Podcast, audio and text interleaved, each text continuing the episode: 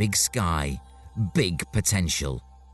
In association with Mills and Reeve, this is Eastern Promise. Achieving more together.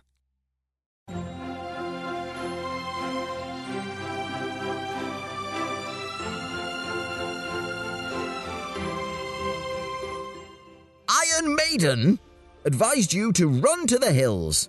And Sheryl Crow was less specific, urging you simply to run, baby, run! Martha and her Vandellas, meanwhile, knew full well there was nowhere to run to. But where, in the east of England, do you like to put one foot in front of the other in a rapid sequence, clearing your head and killing some calories, eh?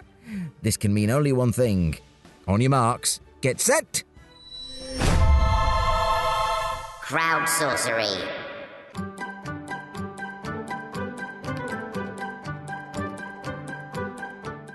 Yes, crowdsourcery.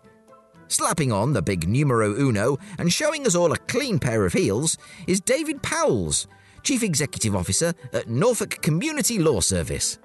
Whitlingham Broad, Mike. As you know, it's my happy place. As long as you keep your mouth closed to avoid the flies in summer. Oh, and running anywhere with my pals from Wymondham AC, the best club in the world. Do you know, I do know David. That's where you and I had that very enjoyable chat when David shared his reflections from his career as a journalist and editor of the Eastern Daily Press.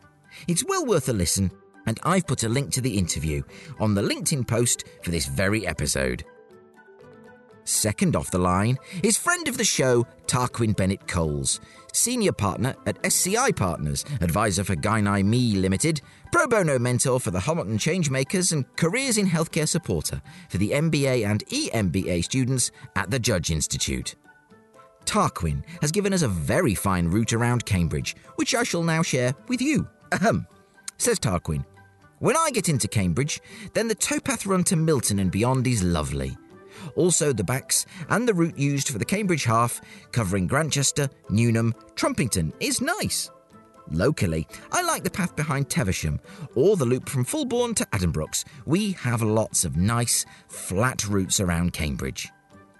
Whilst I would argue that the east of England is more eh, gently undulating than flat, I'd certainly agree with Tarquin that it's not hard to find a gentle route that avoids much in the way of gradient.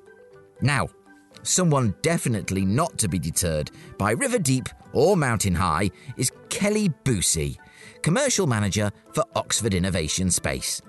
Says Kelly, I started 2023 doing a 5 kilometre park run at Rendlesham Forest on New Year's Day. Loved the forest setting, the organisation, and starting the year as I meant to go on. They do them every Saturday, it's free to join. My normal route from my house in Woodbridge would take me along the river wall. Thank you, Kelly, though you mind your footing on that river wall. Ah! Oh, too late. Here, let me throw you this life belt. Oh, sorry. Hmm, now, someone like me who has completed the first part of the Couch to 5K, the couch that is, is another former guest and friend of the show, Richard Powell, OBE, environmental and charity advisor and independent chair. Like you, Mike, I don't run now. Used to go on a squash or rugby pitch, but now I jog to the kitchen and put the kettle on to watch a good rugby match. Walking now, there's a different kettle of fish. Still do 15,000 steps a day, minimum, with the dog, over the marshes. I could name many a good walk, but maybe that's another crowdsourcery. Maybe, Richard. Maybe. Over to Norwich now, where Dr. Penny Hundleby, senior scientist at the John Innes Centre, shares her enthusiasm for a speedy turn around urban green space. Penny says, I'm also a park run fan, and we have many options in Norwich. I also enjoy a run around the lake at the UEA. Thank you, Penny. The UEA Lake is a lovely spot indeed. For a more arboreal route, we turn to Amy Wright, event account manager for the Norfolk Chambers of Commerce, who says, I did the couch to 5k back in lockdown and I really enjoyed it. I run around Eccles and West Harling Woods. Ooh, one's near me to look for as well. Thank you, Amy. Finally, let's welcome Gary Stevens, funding and marketing manager at Nelson's Journey, freelance radio presenter, producer and project manager to our quorum of crowd sorcerers. Gary says, It's the Marriott's way for me. I have marathons coming up in Parma, New York, and Lanzarote before the end of the year. Marriott's has some lovely views to take your mind off the miles, and you can't get lost. And also enjoy a run around the lake at the UEA. Another vote for the UEA Lake there. Lovely spot, very much recommended. I'm also really pleased that we have recommendations from Cambridgeshire, Norfolk, and Suffolk. What a pan Anglian endeavour!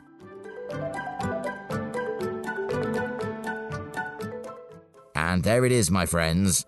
The end of our first episode back after the summer. Though summer doesn't seem to want to leave us just yet. Next week, we'll be kicking off the first of our series looking at how professional sports clubs are working hard in and for our communities.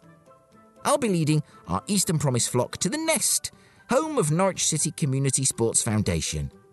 As Norwich City Football Club's official charity, the foundation uses the power of sport to drive inclusion, boost mental health and well-being, and support disadvantaged people across the communities they serve, raising their aspirations. I'll be chatting with Foundation Chief Executive Ian Thornton OBE, who'll show us around the Nest Inn sound, from their 3G pitches to their dementia cafe and even their allotment. Kick off next week. See you on the terraces. Do bring the halftime orange. Until then, thank you so, so much to Andy Wood, OBE, DL, Phoebe Robson, Cheryl Burgess, and all the Adnams family for their very warm welcome. Similarly to Kath Cockshaw, Emily Shepperson, the unseen yet vital Alison Tipping, and His Majesty, the wonderful Henry VIII, David Smith, who spent a blisteringly hot Sunday afternoon on the Cornhill in Ipswich, sporting the most prominently phallic woven codpiece I have ever seen, and have subsequently not been able to unsee. To Engineer 49, who was present both for my interview with Andy and the Eastern Promise Jolly Chaps outing to Ipswich for the Thomas Wolsey 550 celebrations. His attempts to requisition an even bigger codpiece than Henry VIII's have so far been denied. I don't have the budget. Neither does he. Thank you once again. Please do join me next time, but until then, bye for now.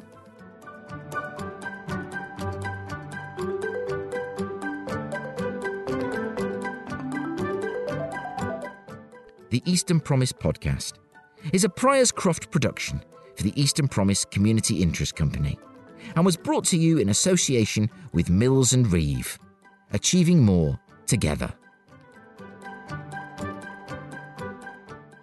you can contact Eastern Promise and find out more about what we do by visiting our website, easternpromise.org.uk. Ow!